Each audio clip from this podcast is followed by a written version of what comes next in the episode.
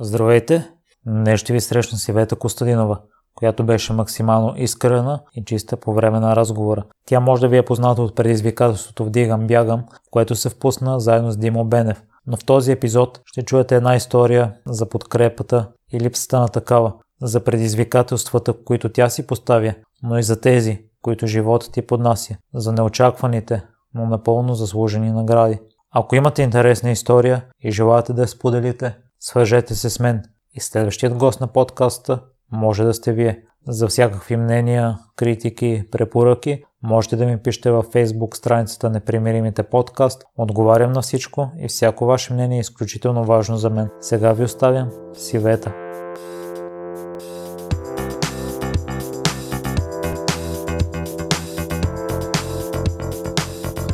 Здравей, Ивета, и благодаря много за приятата покана. Здравей, и аз благодаря за поканата. Ти си другата половина от Дигай и Бегай.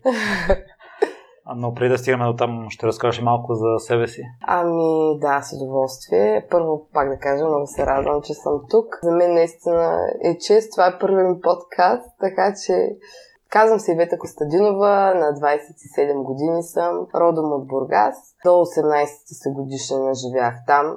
След това се преместих да живея в Англия. Завършила съм математическа гимназия. Живях в Англия 4 години. След това се върнах в България. И към момента, от тогава до сега, живея в София. Предполагам, че останалите неща вече ще си дойдат към въпроси и така нататък. А в Англия си заминала да учиш? Да, заминах там да уча. Всъщност майка ми живее там, брат ми, майката на майка ми, сестрата на майка ми. Общо всички от майчина линия. Родителите ми са разведени от, мисля, че откакто бях на 14-15 години в 8 клас. А защо реши да се върнеш, а не предпочете да останеш там? Ами, доста не, не си харесвах живота. не харесвах това, в което се превръща, така да кажа. И реших просто да поема една крачка. Въпреки, че беше доста трудно решение да взема, все пак аз бях на 21 години. Тогава имах сериозна връзка, живеех с приятеля ми, имах хубава работа, работих в центъра на Лондон като помощник, асистент менеджер се води. Просто ние двамата с шефа работихме в един ресторант, обслужвахме клиенти, правихме абсолютно всичко общо взето. Заедно това беше един семейен бизнес и отделно чистих и къщи. Сега като се замисля, т.е. наскоро се замислих, че аз почти през целия си живот, така, откакто мога, или съм работила, аз започнах да работя на около 14 години и от 18-19 годишна до сега, с леки прекъсвания, винаги съм била на две работи. Просто съвсем наскоро се усетих и си казах, аха, да, да. Отделно си чистих и къщи, изкарвах добри пари, като за 20 годишно момиче, но просто това не беше живота, който исках за себе си. Тогава все още изследвах и психология задочно. Бях се записала в Благоевградски университет. Тоест, моите приятелки ме записаха. Да. Ходиха из, от Бургас до Благоевград, пък колата им се чупи, както и да е, да.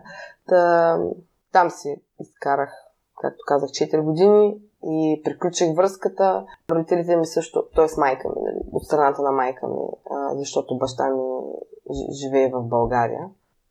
И трябваше да напусна всички и всичко. Оставих се работата и се върнах тук, защото просто го чувствах ако трябва да съм честна. Нещо, ма, нещо ме караше да се върна. Исках, исках да... Чувствах, че мога да бъда по-добра в България.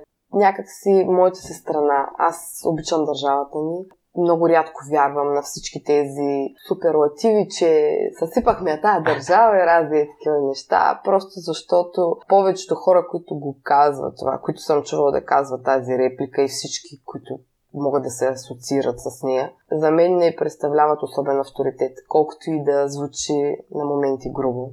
Това беше причината да се върна в България. Исках да се изпитам, исках просто промяна за себе си. Интересното беше, че докато все още бях в Англия, в този транзитен момент на взимане на решение, защото то, естествено това беше свързано и с а, различни, как да кажа, обвинения, един вид от...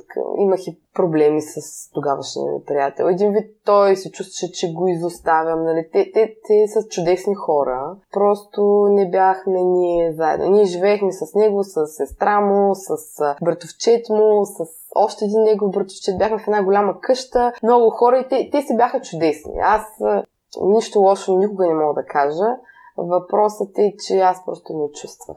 И когато си на 21, взимането на такива генерални решения понякога са обвързани с много личностови колебания, нали? защото ти хем а, обичаш хората около себе си, но хем чувстваш, че това не е твоето нещо. Хората, с които работех също, чието къщи чистех, те бяха англичани, те са си англичани все още, нали? Даже с някои от тях поддържам връзка. Всъщност с всякакви народности съм работила, де, но а, повечето от тях бяха англичани. Говоря родени отраснали там.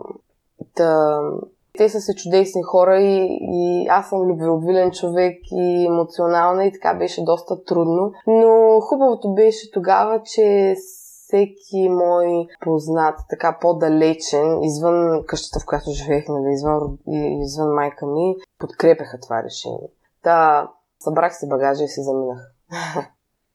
И тогава всъщност това, което ще тръгвам, да тръгвам да казвам е, че във Фейсбук тогава за първи път видях Димо, всъщност покрай един мой, един наш общ приятел, който също е от Бургас. Иван Стаматов. Видях, че ходят по планините, правят различни тренировки, че се забавляват общо заето. И аз, като гледах тези снимки, си казвам, леле, колко много искам да бъда там. Просто знаех, че до някъде мястото ми е там много подсъзнателно вече. Но дойдох в София и всъщност, може би, първият човек, с който се запознах, беше Димо. Димо Бенев. Така. И Оттам нататък вече доста история понаписахме. А ти си се запалила по трибой покрай един пред Той ме запали по трибоя, да. Но това не е била причината, която се върнала не. тренировките в планините. Да, да. А т.е. защо не се ориентира първо към маратоните или ултрамаратоните? Ами, за мен тогава това доста представляваше всъщност някаква нещо свръх човешко, доста неразбираемо за мен все още, въпреки че в Лондон последните две години някъде, които прекарах там, всеки ден карах колело по около 50 на километра, така се придвижвах а, за, на работа, защото аз живеех в югозападен Лондон, близо до летище Хитро и работех в центъра, източната част на центъра. И това си беше от около 20 на километра разстояние в посока. И всъщност аз, като, аз отидах в фитнеса, защото беше ме много срам. Да, да, като, като малка бях ходила няколко пъти в фитнес и много се притеснявах. И бях решила, че ще вляза в фитнеса, защото ужасно ми е дискомфортно и ще го преодолея това нещо. Просто исках да се предизвикам в нещо, в което не съм правила до сега. Отделно, че там ми беше една така връзка с някакви познати хора, обвързани с спорт. Тук трябва да вметна, че м- в с течението на годините, първите ми 20 години от живота, така да кажа, аз винаги съм расла с а, така неосъществената мечта да стана спортист. Дядо ми е треньор по спортна гимнастика до ден днешен и всъщност съм влязла в зала за първи път, може би на около 3 години, още преди да имам спомени, каквито и да е било. И а, тогава скачахме с момчетата наляво надясно. То ти, едно 3 годишно дете няма кой знае какво да прави, но с течение на времето аз просто имах страшно голямо желание да, да се движа, да извършвам някакви интересни неща с тялото си, да преоткривам какво се случва. Това ми носеше някак с един вътрешен мир, още като, как да кажа, това някак си ме караше да се чувствам аз себе си най-много. И исках много да стана гимнастичка. Страшно много но родителите ми тогава ме напъваха за да уча. Казаха ми, че спорта не е за мене, отделно, че аз съм малко по-тежка за гимнастичка. Като цяло и самия ми кока е по-тежък. Нали, не съм тол... Никога не съм била толкова фина, колкото трябва да, да бъдеш. И аз общо взето се отдадах на учението, вярвайки сляпо на това, че това нещо не е за мен че спортистите са тъпи и така нататък и така нататък. Всички знаем как са се обвързвали идеите за спортисти преди време.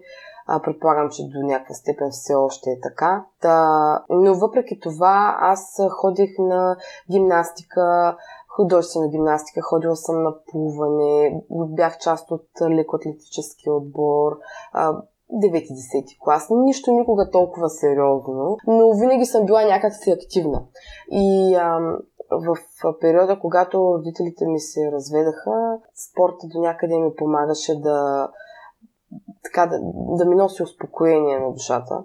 Защото аз всячески се опитвах да потискам всички такива емоции на, на разстроеност, но след време вече то човек го разбира след известно време, както казвам, за това какво точно му се е случило.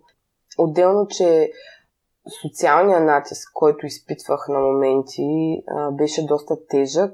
Трябва да кажа също, че годините ми в училище изобщо не бяха леки. Не го казвам с някакво, как, нали, с някаква болка в сърцето или нещо такова, просто казвам как е било. Доста от съучениците ми ме подиграваха, защото аз бях развита, имах мускули, имах, имах сила и а, постоянно обичах, обичах да си тренирам просто. И в къщи си правях лицеви опори или пък гъвкавост упражнения. Примерно след, след като приключи а, тренировката по гимнастика, аз оставах да правя още коремни преси, още гъвкавост а, да развивам и така нататък и така нататък. Това съответно физически си казва думата и аз по думите на моите приятели пред блока, приличах на момче вече. И спри да тренираш, защото какво момиче ще бъдеш, казаха ми Иван, е такива неща, нали? Доста, доста дълги години това продължи. И ам, в тези години на формиране на личността, това някакси доста голям конфликт ми създаде, вътрешно личностен. И отделно, че нали, родителите ми не бяха особено да ме подкрепят в това отношение, трябва да се учи. Баща ми имаше за мен някакви такива а, суперлативни представи за това, че да бъда адвокат, инженер. А за мен това бяха много, а, много неестествени неща, така да кажа. И не, че нещо лошо, нали, пак казвам, просто не го чувствах. Ни... Още повече, че, примерно, за да човек да запише право, трябва да учи история, трябва да изкара изпит по история, а пък аз по история просто бях много кръгвана. Заспивала съм над учебниците десетки пъти и не мога да ги помня тия дати и имена и това си беше. Та, накратко казано, общо взето чувствах, че целият свят е срещу моето желание да спортувам дълго време и вече като отидах в, и в Англия да живея, имах и прекъсване, между другото. Нали? Опитах се така, как да кажа, опитах се да стана момиченце, жена и а, тогава леко и напълнях, но казвам много леко, смисъл, без някакви видими.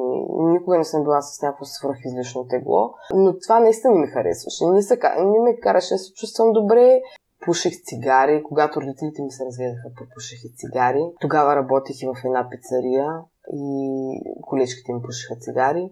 Тъй аз нали искам да се социализирам, да се внедрявам в средата. Тъй аз така пропуших. Да се върнем вече, като заминах в Англия.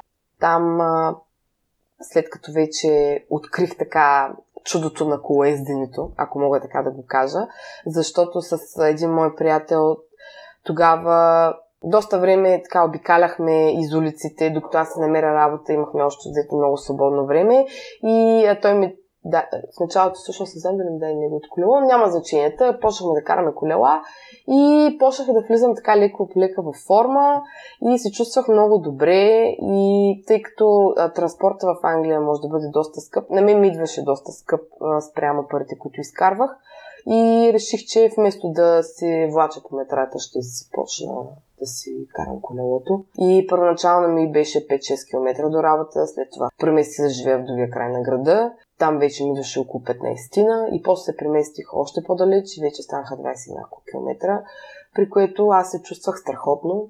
Ако трябва да съм честна, може би така един от най-чистите ми за душата спомени в Англия беше сутрин, като тръгвах за работа, трябваше да излизам в, може би около 5 и половина на моменти, поред смените ми зависи, но аз минавах покрай хубавите паркове на Англия, Грин парк, Хайд парк. И рано сутрин, когато още няма този мирис на градско, на урбанистичната среда, въздуха ми се струваше чист и много често виждах ам, кралската кавалерия от коне. И с ам, стройните мъже, които ги яздат, аз се чувствах като някакси като в приказка, защото никой друг не го виждаше това. Имаше много рядко така колездачи или пък хора изобщо, които да отиват на някъде в този час на сутринта. И така, не знам, просто а, за мен това беше медитация в движение. И така си ми започваше чудесно деня. И така вече се върнах в спортна активност лека по лека. С времето реших, че тези километри, които въртя на ден, и моята работа е много тежка, физически се беше, защото постоянно се ходи, мятат се, нареждат се стоки, отделно работиш с хора, комуникираш постоянно и това си е умствена работа. И а, въпреки, че бях така доста изморена всеки ден почти. Аз като се прибера, излизах с кучето, имахме куче. Излизах с кучето, тичах си в парка, живеехме много близо до един парк. И така, примерно 30, 40, 50 минути си тичах, един час, после ще правя нещо с гирички, и такива неща. И на мен ми повтаряха се, ей, ти си луда, ти си луда, докато приятеля ми, той на моменти заедно ходихме някъде да спортуваме, но като цяло неговото беше и да дойде. Ти си луда, само ходиш да да се мяташ по паркове, па не знам си какво. Пък на мен това много ми харесваше. В смисъл за всичките тия проблематични ситуации, в които съм изпадала тогава, някак си това ме върна към мен си. И вече заредена с комплекси, с идеята, че аз мога, защото това си беше истината. Вече така усетих се по-силна една идея и вече с това взето решение и с възможност, че се прибирам в България, аз просто исках да докажа, че съм силна и че мога. Не, не е било така на, на гърба на някой друг, нали? Не съм имала някаква човешка злоба, просто имах изключително силно желание да, да бъда себе си. Просто чувствах, че цял живот не ми е било позволено това. Че трябва на някой друг да огаждам или за да мога да почувствам някакво разбиране от среща. И, и това просто а, така вече се изля. Нали? Дойде се на повърхността и се запознах с Димо, като се прибрах в България. И неговата първа реплика беше ти какво тренираш. И Вета по какъв начин си се чувствала, като са се подигравали за мъжката фигура? А и като цяло ми е интересно да разбера какво е мнението за телослуженията.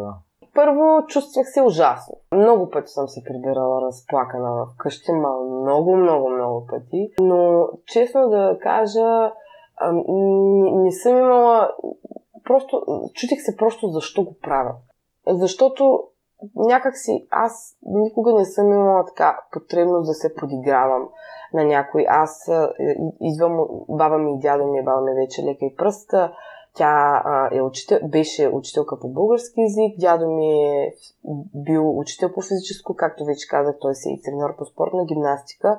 И аз съм възпитана в духа на това, че човек трябва да бъде добър, трябва да не отвръща на лошото с лошо, че възпитанието и гордостта на един човек идва от това, че когато той се изправя в такъв тип ситуации, а, той може да покаже, че има и по-добър начин хората се свържат един към друг. Защо трябва да бъде с обиди, защо трябва да бъде а, с подигравки. От тази гледна точка всички имаме недостатъци и така нататък и така нататък. Даже си спомням, че първият път, когато а, една моя приятелка ми сложи грим, молив за очи ли беше, какво беше, и като излязах, навънка бях много щастлива тогава, че така опитах се да бъда малко по като момиченци, ей, спукаха му подигравки, как може мъжа да, да носи грим, па не знам си какво. И прибрах се вкъщи, едва се прибрах, очите ми пареха, просто беше ужасно. Нали. Та, още тогава започнах да, да поставям под въпрос всичките тези стереотипи и какъв е проблем общо взето на хората с мене. Аз нямах проблеми с тях, нали.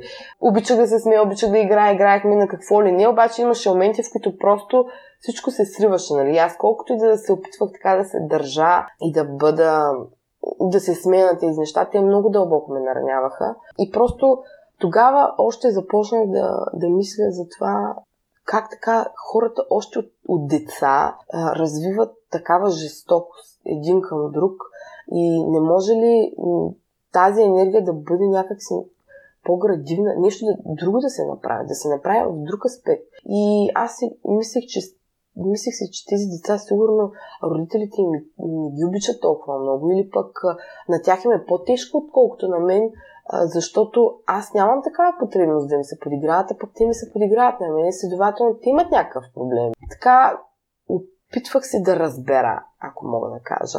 Спомням си думите на, на, на, на родителите ми, на баба ми, на дядя ми, те казват плюй от мини. И така, общо взето се остарах да правя. Но знаех, че трябва да мога някак си да отвърна на тези неща, защото това в един момент става слабост. А що се отнася до телослужението на хората, какво мене не ми бърка това особено. Да ви кажа честно, в този свят на една рамка, защото а, всяко едно нещо, по мои наблюдения, може би всяка една концепция за развитие се опита да се рамкира и това повече е една, може би, не само маркетингова стратегия, но и общността не е лошо нещо в повечето случаи. Но когато човек някак си се, всячески се старае да се впише някъде, той просто може би губи нещо от себе си. Ако губи неприятните черти, супер. Нали? Ако той се чувства да е развит добре, супер.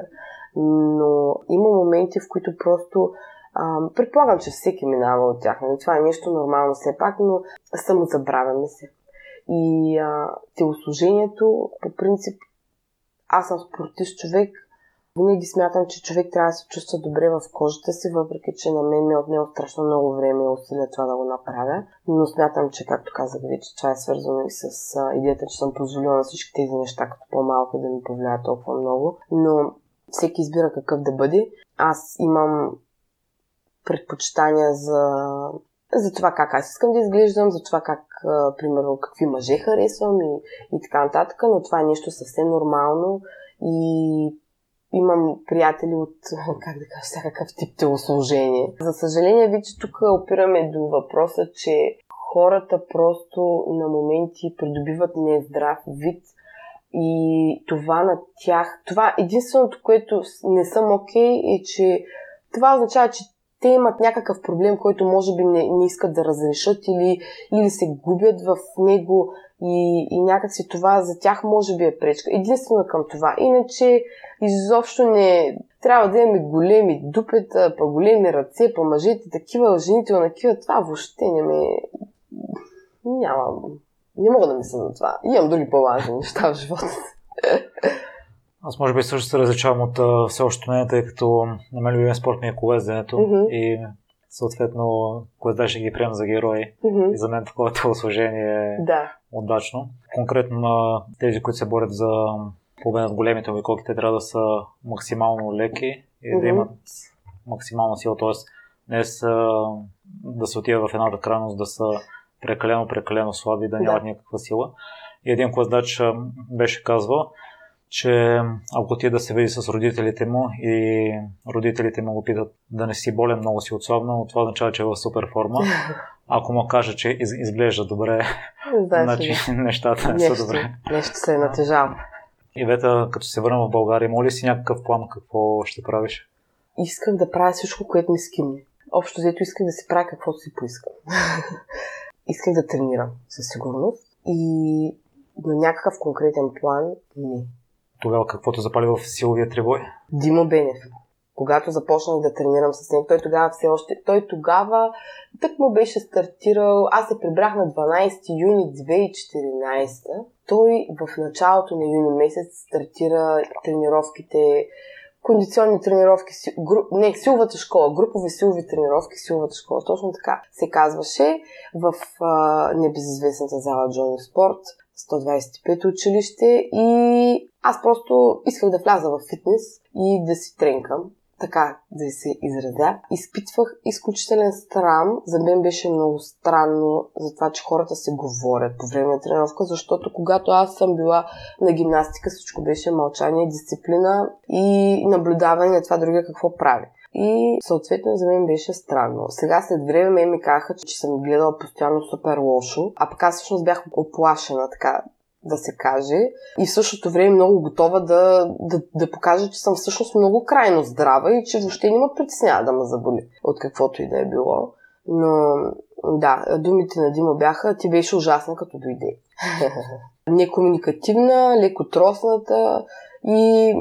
Но както и да е, нали, просто това го вметвам, за, за, защото всеки човек почва от някъде.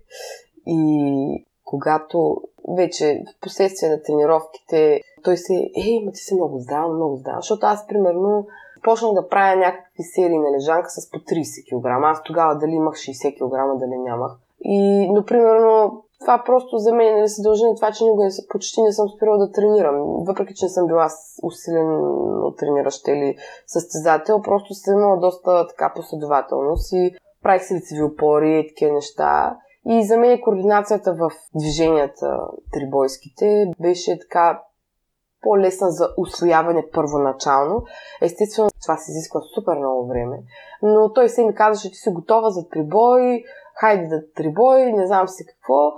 И аз съм и добре, защото трибоя си беше възможността, моята умряла мечта да стане реалност. И вложих всичко там. Доста беше трудно и за мен и за Димо.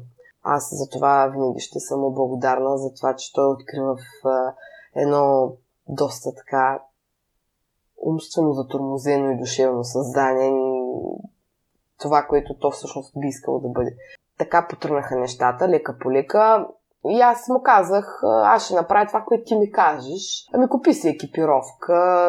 За тези, които не знаят, за слушателите, които не знаят, че Силвия Трибой има и екипировачен и без екипировачен. Екипировачният трибой е когато се използват за всяко едно движение клек, лежанка и мъртва тяга, има спомагателни екипировки, които спомагателни казвам, те ни ти помагат. Значи тук е засягам един много така конфликт между екипировачни и безекипировачни състезатели и хора изобщо, които се интересуват от силовите спортове, но няма да навлизам в тези теми. Само ще кажа, че екипировачният трибой е, използва се тази екипировка, а, трика за клек и за тяга и тениска за лежанка, които са първо, че в България не ги продават, второ, че са доста скъпи и научаването за работа с тях е страшно трудоемко, изисква се методика, изисква се отборна работа. Човек сам трудно слага екипировка, трябва да му се помогне. От нея боли, стават рани, кървища, проче, проче,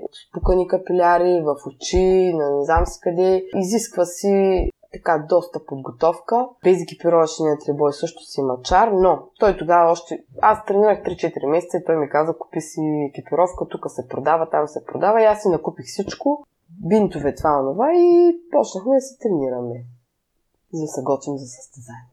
Мен не ми е ясно за силовите състезания, тъй като в цикличните спортове там се гони пикова форма точно в определен момент. А за силовия трибой също ли е така? При силовия трибой ние сме тренирали по такава методика, да. Първо се прави обем, след това се прави обем, като казвам бройки. 8, 5 бройки, 10 бройки, не зависи. И постепенно се правят по-малко бройки с повече килограми. След това се прави подвеждане, вече от 3 повторения нататъка. Това е подготовка за максималния опит, защото максималният опит няма нищо общо с бройките. И вече се правят един месец преди състезания се правят максимални опити. Повечето хора тренират почти постоянно на макс или повече от 5 повторения рядко правят. При нас това не е било метод за трениране и съответно състезателния сезон най-много 5-4 бройки, като зависи просто как са разположени едното другото състезание, но като цяло Димус има негов начин за трениране, който нали, така, доста добри резултати даде. Не само при мен. Това, което искам да добавя, нали, че всеки един човек, който той е започнал да тренира и който е имал желание да се развива като състезател, наистина капацитета си го изкарва много добре и Това си е неговия начин и така се го Относно килограмите, едни и същи ли си поддържа? Аз видях в Инстаграм, имала период, в който си сваляла. Mm-hmm. Да, свалях за европейското тази година май месец в Пюзен. Започнах от 69 някъде килограми и свалих до 62,800 за около 5 месеца. Тук е времето да вметна, че по принцип аз съм човек, който съвсем доскоро, ако мога да кажа така, имаше доста сериозни проблеми с емоционалното хранене. Много обичам шоколад до ден днешен. Нали, това е, предполагам, че е доста нормално за една жена. И за мен винаги диетите са били много трудно нещо. Нещо, което а така, може би в годините, в които доста ми беше стресово, нали, като по-малка, Скрила съм си емоциите чрез храна до някъде и единственото, което ме е спасило да не бъда толкова наднормено тегло е, че много съм се движила. И освен това, моето семейство, конкретно майка ми и баща ми, те не са спортисти. Не ми давам пример за здравословен начин на живот. Хората, с които живеех в Англия, имаха ужасни хранителни навици, а това беше още едно от нещата, с които се борех ежедневно, Просто толкова много исках да се науча да се храня правилно и всички около мене това е лудост, ма какви тия глупости, ма не знам си какво, ма дай да пържим, дай да всичките тия неща. И мен това ме отвръщаваше, честно казано. И така, та, като дойде момента за свалянето, ми беше страшно ужасно. Нещо, което повече не бих си причинила, не бих си причинила. И на Дима не бих му причинила същото. И и така, да, затова европейско сваляхме. Сваляхме, защото той, е, добре, че беше той, нали, аз така вярвах повече на него, отколкото на себе си, защото бях много на път. Аз се бях позагубила разсъдъка в един момент. То не беше само от диетата, ден, но ходех и на две работи и тренирах и пак дворазово и беше доста штуро и трудно ти си свалил килограмите да влезеш в друга категория. Предполагам. Да, долната категория. Значи аз, както казах, започнах от 69 кг и стигнах до 62,800 някъде, които се... просто трябваше да падна под 63. И само за това състезание, след това ги върнах доста бързочко. Стандартната практика е горе да поддържаш едно и също тегло? По принцип, да, като трябва да вметна, че състезателите, които имат кантар за състезанието деня преди състезанието и които са на стероиди, могат да се позволят да се обезводнят по-сериозно, могат да се позволят да свалят доста килограми преди състезанието, примерно да свалят ударно от, за няколко дни, примерно 4, 5, 6 кг. Някои свалят и повече, но не съм много запозната точно как им се случват нещата. И най-добре, по принцип най-добре е човек да се поддържа едно тегло. И ако, примерно, да кажем, преди кантар му трябва един килограм да свали няколко стотин грама, това не е проблем. Просто един ден като намали малко храната и като се разходи малко вечерта е готов. Но като цяло е най-добре за тялото, защото всяко едно такова сваляне е отвратителен шок. И е свързано с неприятни ефекти. Говорим при мъжете и при жените. Въпросът е състезатели, които свалят така рязко, не губят ли сила състезанието? Ами, някои губят, някои не. Зависи какви са им а, така, желанията за постижение, предполагам. Другото, което е, че пак казвам, зависи кога ти е кантара на федерацията IPA, в която ние се състезаваме. Кантара е 2 часа преди това. И със сигурност се губят килограми от, на штангата. И когато човек е на стероиди, тогава пък тогава пък идва другото, че може би по-трудно сваля. Нали? Аз до сега не, не, имам щастието да не съм използвала стероиди. Не мога да говоря нищо, каквото и да е, но при тях пък по-трудно съм чувала, че се сваля и го правят с обезводняване. По принцип е различно. Като цяло, това, което знае, че винаги сваляте се килограми повече от 1 килограм, винаги се губи сила. Ако вземем само калорийния дефицит, то това е едно предизвикателство. Ти си тренирал дворазово и си ходил на две работи. По какъв начин си се справила? Ами, изкретах го, така да кажа. Беше ми доста висока мотивация. Тогава мога да кажа, че доста се достигнах лимита от към всичко. При мен е проблемът сега, аз като, защото аз е, го мислех доста време, така месеци наред се чух, защо толкова ми трудно беше, ми беше свалянето. А, всъщност, аз знам защо защо изобщо съм го развила това хранително разстройство. Защото по време на годините, нали, някак си нещото, в което винаги съм била така по, как да кажа, това, което не толкова ме е вървяло, нали, компенсацията на нещо, в което се чувствам добре и, и имам така възможност за развитие, аз се чувствам доста самотна на моменти. И го говоря като жена. И когато човек няма, няма социален живот, когато няма човек до себе си, понякога идва много трудно да се справя с тези неща. Аз го разбрах след това, защото фактът е, казвам го факт, защото тук не съм субективна изобщо. Това е нещо, което аз съм наблюдавала до сега, аз наблюдавам и го казвам с така доста тъжничко нещо, го казвам, ако мога така да кажа, е, че когато един мъж се запознае с мен много рядко, той може да си мисли, че има възможност да, как да кажа, някак си да... Може би идвам твърде предизвикателна или не знам, тъй като не се вписвам толкова в а, по-такъв, по утвърдения стереотип за жена, дори и за тренираща жена.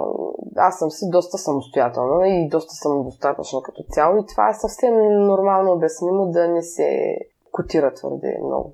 Това нещо просто аз го разби... така направих си извода, че ако има човек до мен, който да ме подкрепя по-близък в този аспект, е можело да мине малко по-леко. Но не съм сигурна, че изобщо някак си беше възможно, тъй като както казах, аз бях една... Казвам бях, защото сега вече няколко месеца след това съм премислила доста неща и така много по-завършена спрямо себе си се чувствам и тук, вече почна да се притеснявам леко, но това е много деликатен момент. Та, тогава, когато се случваше всичко, просто аз трябваше да бъда абсолютно фокусирана върху цялото действие. Димо страшно много ме подкрепяше. Просто трябва да кажа, че този човек е изключителен. Той е мой брат от друга майка. Нали. Той не ми е като брат, той ми е като част от мен. Просто нали, аз съм неговия женски вариант, той е моя мъжки вариант, нещо такова, но си имаме съответно различията, разбира се. Но сме много големи сродни души. Та, там добре, че беше той, защото аз на моменти не си вярвах, че ще се случи. И така, но като цяло, извода, който си направих всъщност наистина е, че когато човек иска да отхапе големия залък, защото за мен си беше доста голям залък това, той наистина трябва да е много готов. Аз изобщо не знаех в какво се впускам и така неизвестните ми бяха много. Отделно, че в офис средата, защото аз работех тогава в офис, сега пак работя в офис там се чувствах някакси сконфузно, защото бях единствения спортист, сериозно трениращ човек и бях и на диета и постоянно разни или въпросчета, или почерпи с това, с онова, па не знам си какво. И другото, което е, че тренировките по трибой в едни моменти идват страшно психически натоварващи. Просто ти трябва да се вложиш за 3 секунди и тия 3 секунди, всеки един сантиметър от тялото трябва да е преценен супер добре. Това беше състезание по екипировачен трибой. И там нещата са малко по-сложно. И технически трябва да си много изгладен. Отделно, че съдейството е много трудно и, и, и така нататък, и така нататък. И докато сваляш килограми, и става забавно. предизвикателство, просто предизвикателство. Та така, може би това е начина, по който... И нямах търпение да приключи, честно казвам.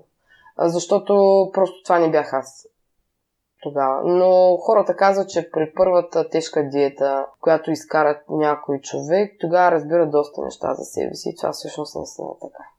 Сега ще ми е интересно да чуя твоята версия за участието Дига и Бяли, тъй като ти си спечелил състезанието в Хасково, а това са два коренно различни спорта. По какъв начин си се подготвя и как премина самия ден? Дните тогава преминаваха последния начин. Аз работех в залата, в която Димур държеше. Той беше управител. Другото Джони Спорт. Сутрин се ставаше, тренираше се, или ще се тича, или штанги ще се вдигат, на обяд лека почивка, после пак штанги, и вечерта някакво тичане. Аз в началото работих в офис. Димо идваше да ме взима рано сутринта от вкъщи. Първо правихме подготовката за лежанка, след това ме връщаше и после ходихме да тичаме, след това ме връщаше до вкъщи. Оправяме се, къпим се и той покрай мен, той се заминава за деня, той да си прави неговите неща и аз отивам в офиса и после, понеже аз бях тогава на 4 часов работен ден в офиса, от 11 до 3, някъде до 4, да, от 11 до 3 съм в офиса, след това отивам в Джони да, да тренирам още веднъж и след това покривах Димо останалата част от смяната и пак фактически се падаше, че работя на две работи, докато той водеше груповите тренировки по трибой и след това вече като затваряме залата, аз или тичах до вкъщи, най-често това правех. Вече понякога ми се месят спомените, защото аз продължих след това да, да се готвя за състезания по трибой и пак тичах, работите се сменяха, доста неща така динамично се случваха нещата. Беше предизвикателство. Аз пък тогава получавах паник атаки в началото в планината, защото на горнищата просто ми идваха много тежки на краката и знаех, че мога, обаче не се справих толкова добре, колкото ми се искаше. Аз съм си така една идея по свръхамбициозна и получавах разни, да, както казах, паникатаки и си беше, притеснявах се, нали, защото с Димо тогава се се готвихме и не исках хем да го разочаровам, хем да, нали, такива неща, съвсем нормални. Но като цяло много ми хареса. Просто един ден аз му казах, искам да се готвя за Вито 100 и той ми хайде да се готвим двамата. Еми добре, ама да го съчетаем и с лежанката, еми супер. И така, общо взето.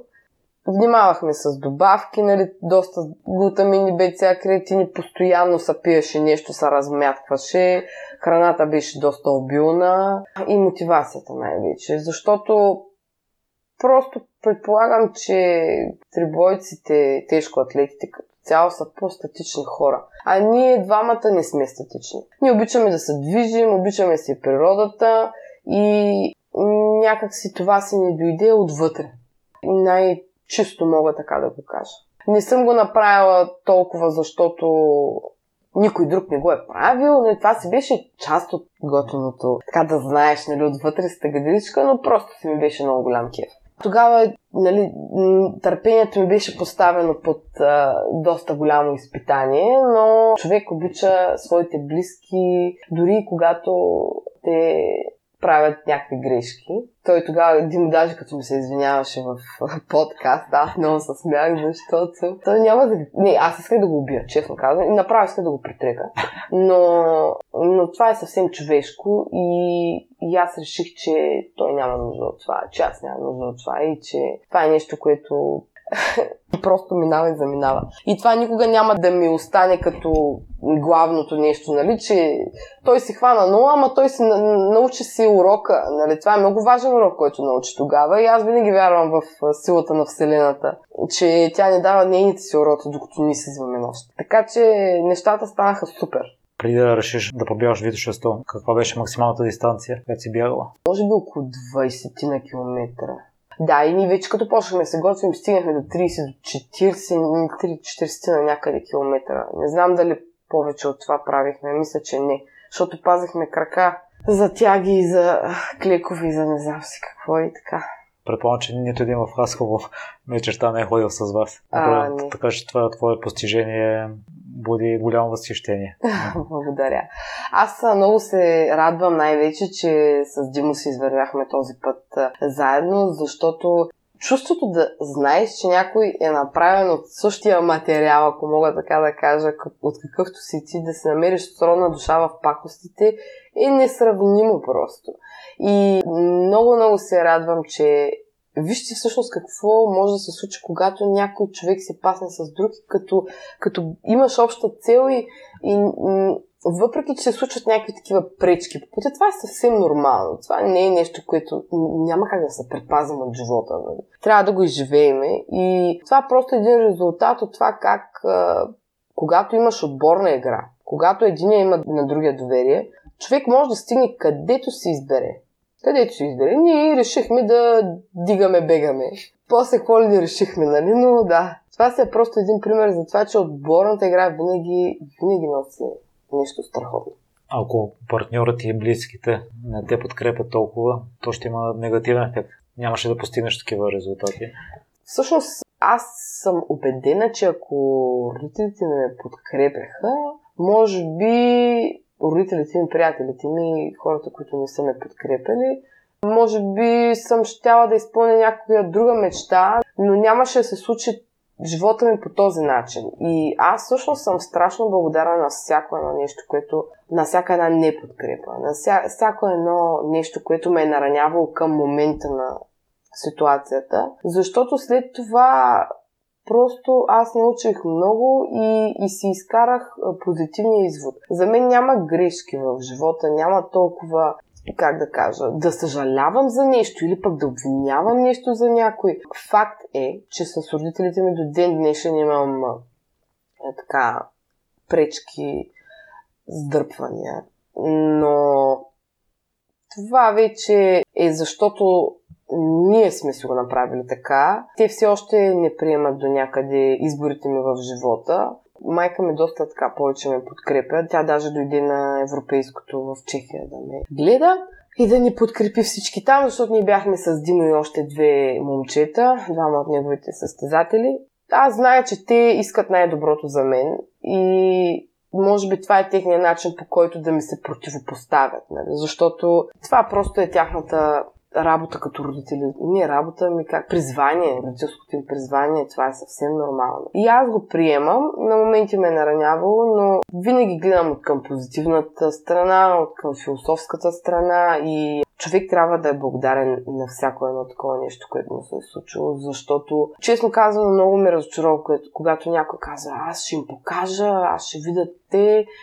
И аз съм го минала този период, но той е до един момент, ако те прави, ако ти действа градивно, е окей. Okay. Ти пак живееш за мнението на другите хора. Ти можеш да си мислиш, че правиш нещо различно, но най-вероятно не правиш. Айнштайн не направи нещо различно и Нютон не направи нещо различно. Повечето хора не правим нещо толкова различно. Така че да кажа, че следвам а, така сентенцията, която Ганди е казал, то е максима или изобщо мантра или не зная. Бъди промяната, която искаш да видиш в другите.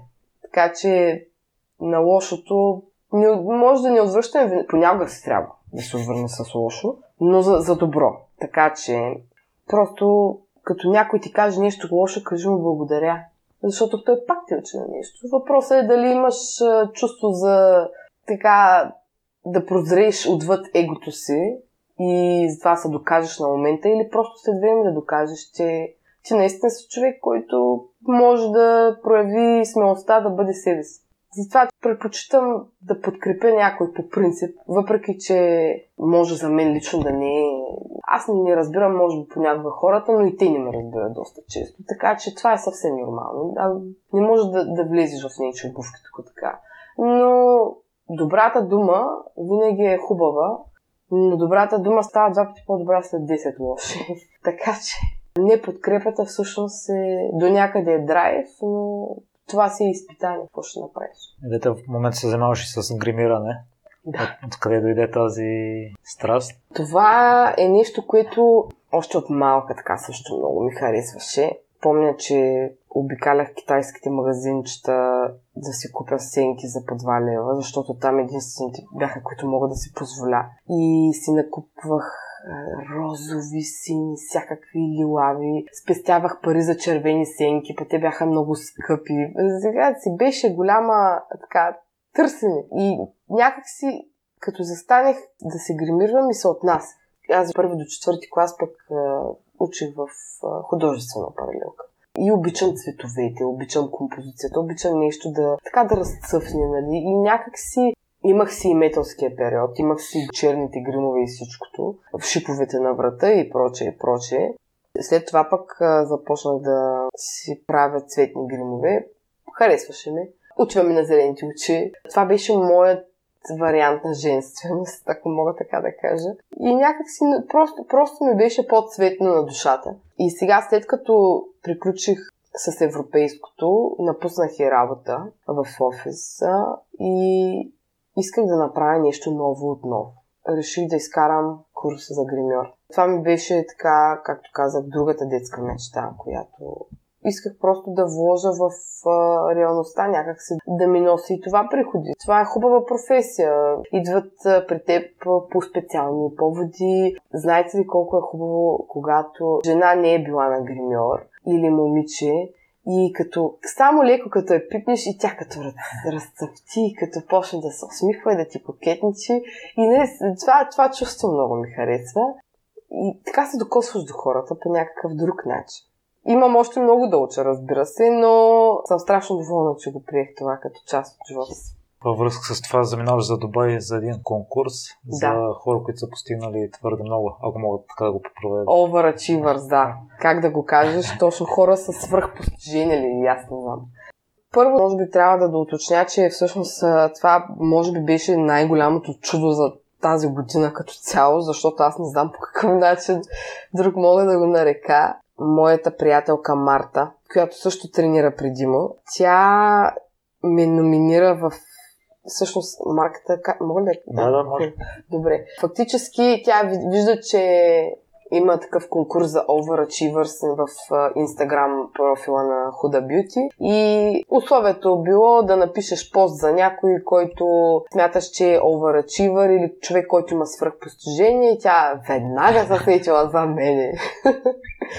и ми звъни и ми казва, да, знаеш, че ходиш в Дубай. И аз си се изсмях в лицето. Дай по телефона и се изсмях. Викам, да, да, точно така. Тук съм те номинирала за Overachiever, пуснах едни твои снимки, написах това, това и това и да знаеш, че ще отиваш в Дубай. И да ми донесеш после гримове.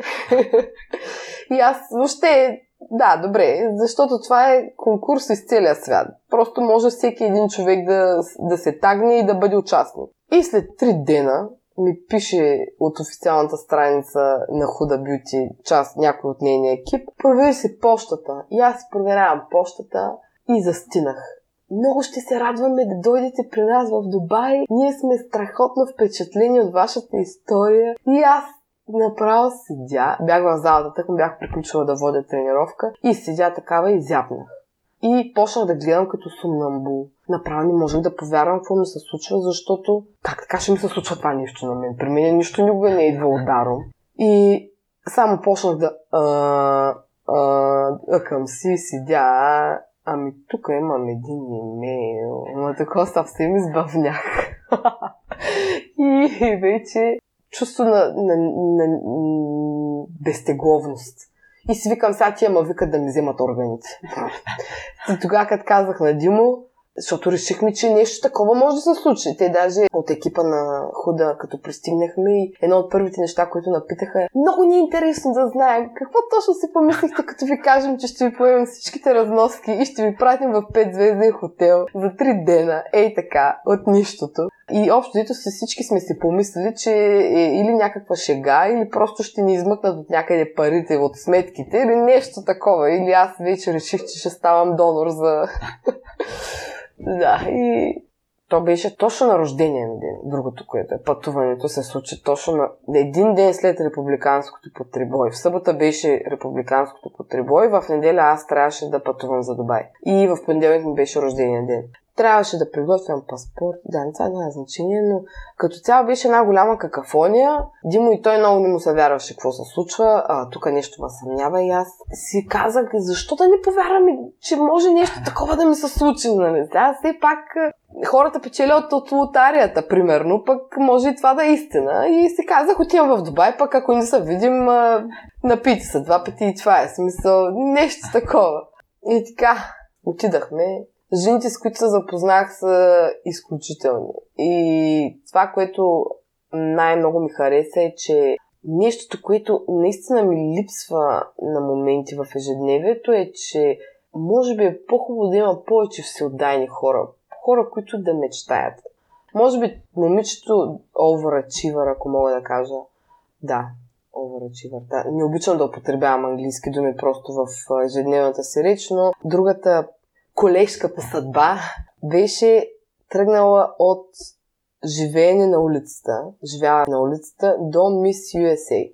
Така че Тя каза, живеех в колата си доста време, на който му е интересно може да види в официалния сайт на Худа Бюти всяка история на момичетата. Тя е и чернокожа, също което още повече из, постижението и. За съжаление, в такъв свят живеем. Аз не съм расист толкова, колкото нали, да... В смисъл не деля хората. Макар, че в Лондон така за някои неща има модели на поведение, ако мога така да го кажа, но той за българите си има модели на поведение, така че това изобщо няма нищо общо толкова с цвета на кожата на човек. Така, тя тръгва от бездомен начин на живот до самия връх на красотата. Отделно мисля, че работеше като психоаналитик, нещо такова беше. Тук вече ме обягва. Другото момиче, което ми направи много силно впечатление, то всичките правят много силно впечатление, но ще спра само на тях двете. Тя пък е от арабски происход, встъпила в брак, който съпругът я насилва, бие я и така нататък. И тя се развежда. Нали разбирате, че за хора от тяхната народо, как да го кажа, от техния начин, от техните разбирания просто, това е аналогично на анатема, не знам, много, много трудоемко за осъществяване. И едно от децата е с аутизъм и тя след като избягва от а, съпруга си първия, среща втория си съпруг, вече има три деца, отделно тя е гримьор и персонал. Не, не е треньор, всъщност на групови тренировки води. Не е спортист, но а, то не трябва да бъде. Искам да кажа, че си води тренировки по, за всякакъв тип жени. Да, подробно с която по няма толкова значение. Но след като преживееш домашно насилие, да си осъществиш мечтите, просто да проявиш тази смелост, това е изключително. И тя е много весела, такава много позитивна, тя е от Австралия. Другото момиче пък събужда се един ден и не може да ходи повече. И открива своята мантра в правенето на клипчета в YouTube, в а, такива загримове, нали? Инструктажи, видеоинструктажи. Другото момиче пък беше направила някаква политическа инициатива за... Защото тя е иракчанка и много така насилствено напрежение от страна на социума, в който тя живее.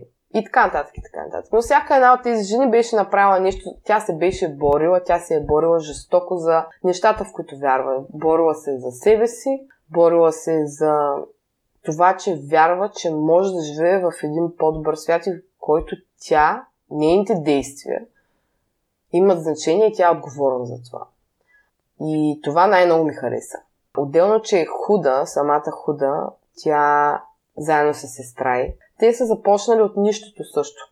И са основали най-бързо развиващата се козметична компания, тръгваща от YouTube канал, нали? защото тя тръгва от YouTube канал. Нейната компания е на стоеност милиарди. И просто е невероятно за това, когато човек има наистина, когато е страшно амбициран, нещата ще се случат. Той ще обърне света.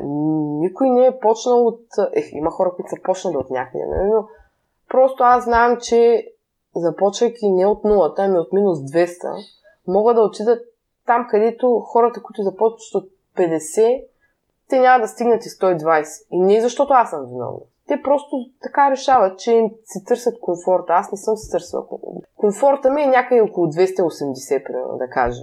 Но с силата на мечтата, с желанието, с доброто желание, с търпението, нещата се случват и това наистина беше един отзив от Вселената за мен. Нали? За това, че мой приятел се е сетил да направи нещо такова.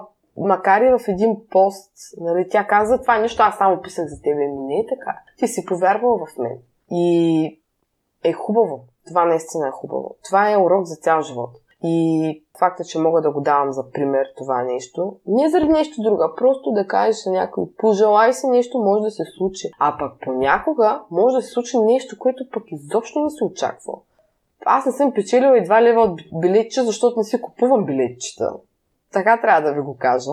И на такъв тип конкурси просто е, въобще не съм вярвала, че може да се случи нещо такова. Невероятно просто. Невероятно. Хората всъщност знаят, че човек трябва да се труди много за мечтата си. Никой няма да дойде и ти каже, ти си много хубава. ето ти 5 милиона долара. Няма как да стане. Трябва да си го изработиш. Дори хората, които си мислят, е, че, които така изглеждат, че така се случва, те, за да стигнат до там, трябва нещо да, да си го заслужили по някакъв начин.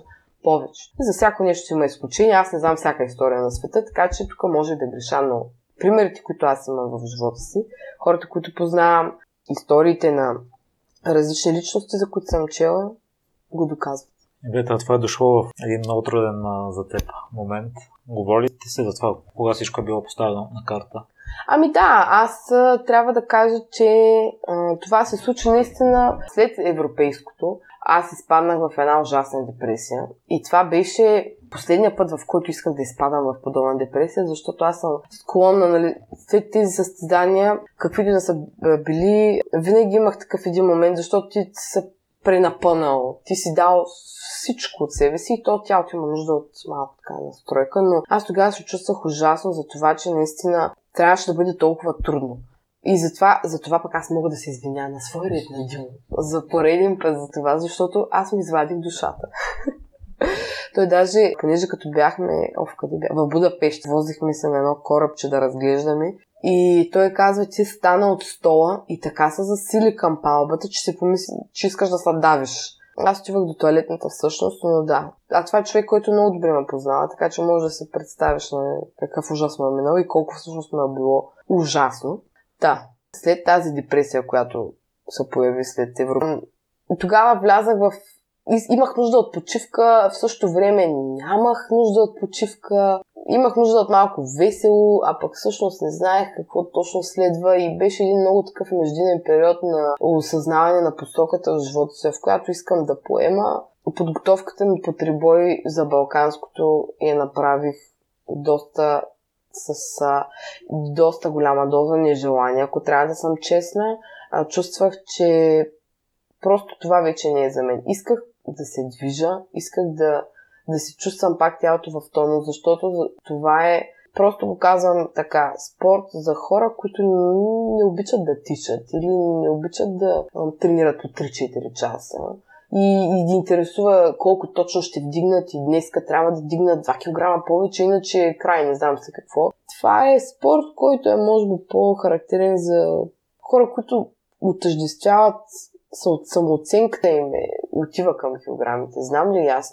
И при мен е било така в един момент, но аз нямам нужда от това валидиране на способностите ми. Много хора намират спасение в този спорт, аз включително, но то си беше по-скоро като преходен период.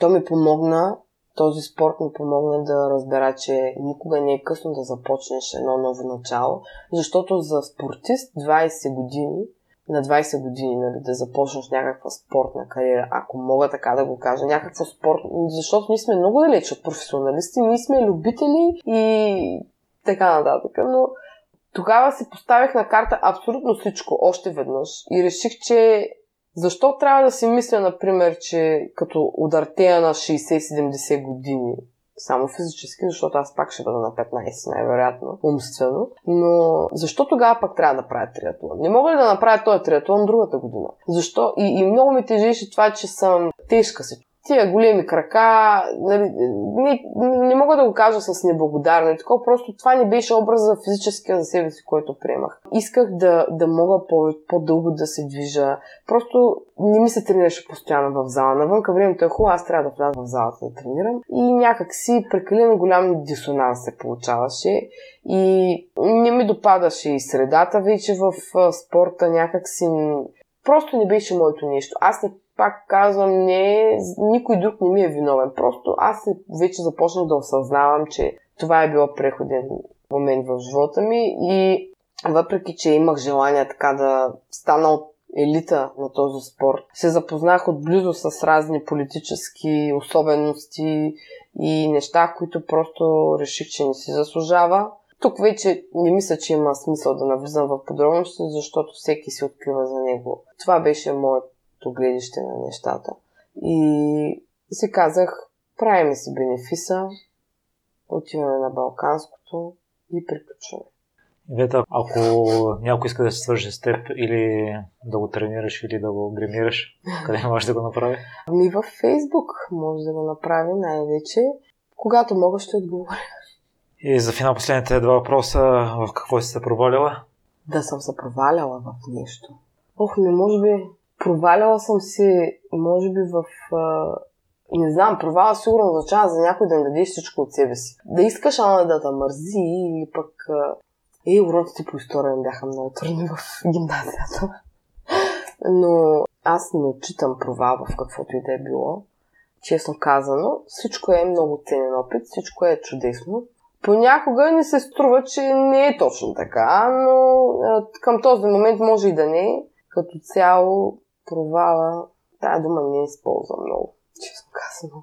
Само понякога закъснявам. А с какво се гордееш най-много? Че ставам с желание за живот.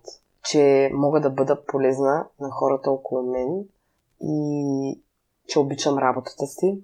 И така, всъщност гордия се и доста с а, всичките тия турби медали и купи, които с Димо наредихме. Много се гордея, защото никога не съм се че ще мога да, да ги да, да живея с тях, така да кажа. И да тук ще цитирам Snoop Dogg. Много съм благодарен на себе си. Искам да благодаря най-вече на себе си, заради това, че аз почивен ден не видях, за това, че останах след работа още много часове, за всичките тези усилия, които не спирах да полагам толкова дълго време, защото за, поради тази причина аз съм тук. Така че са гордеи за себе си. Няма как да не го правя. И набързо топ трите неща, които съм научила от Дима. Абе, само три ли? Чакай сега. Че мога да пазя диета. че човек, когато иска, може. И трет, така някак трудно ми е да ги, да ги синтезирам. То просто аз съм много щастлива, че го познавам и че той ми е брат и че ми е сродна душа и че просто всичко нещо. Другото нещо, наистина, че мечтите просто нямат граници. Това е топ три неща. Никога не съм ги... А... За мен е всеки... Значи, може би това нещо, което може да се синтезира е, че ние всеки път, като се видим, си казваме благодаря, радвам се, че се видяхме, благодаря ти за всичко. Така че хората, които наистина го мислят, ще ти го кажат. И че не е лошо да казваш благодаря и здраве и прочее, прочее. Благодаря много, Ивета, за днешното гостуване. Аз също благодаря. Благодаря ви, че изслушахте целият епизод до край. Още веднъж, за всякакви мнения, критики и препоръки, можете да ми пишете във Facebook групата Непримиримите подкаст. Всяко ваше мнение е изключително важно за мен. Лек и успешен ден!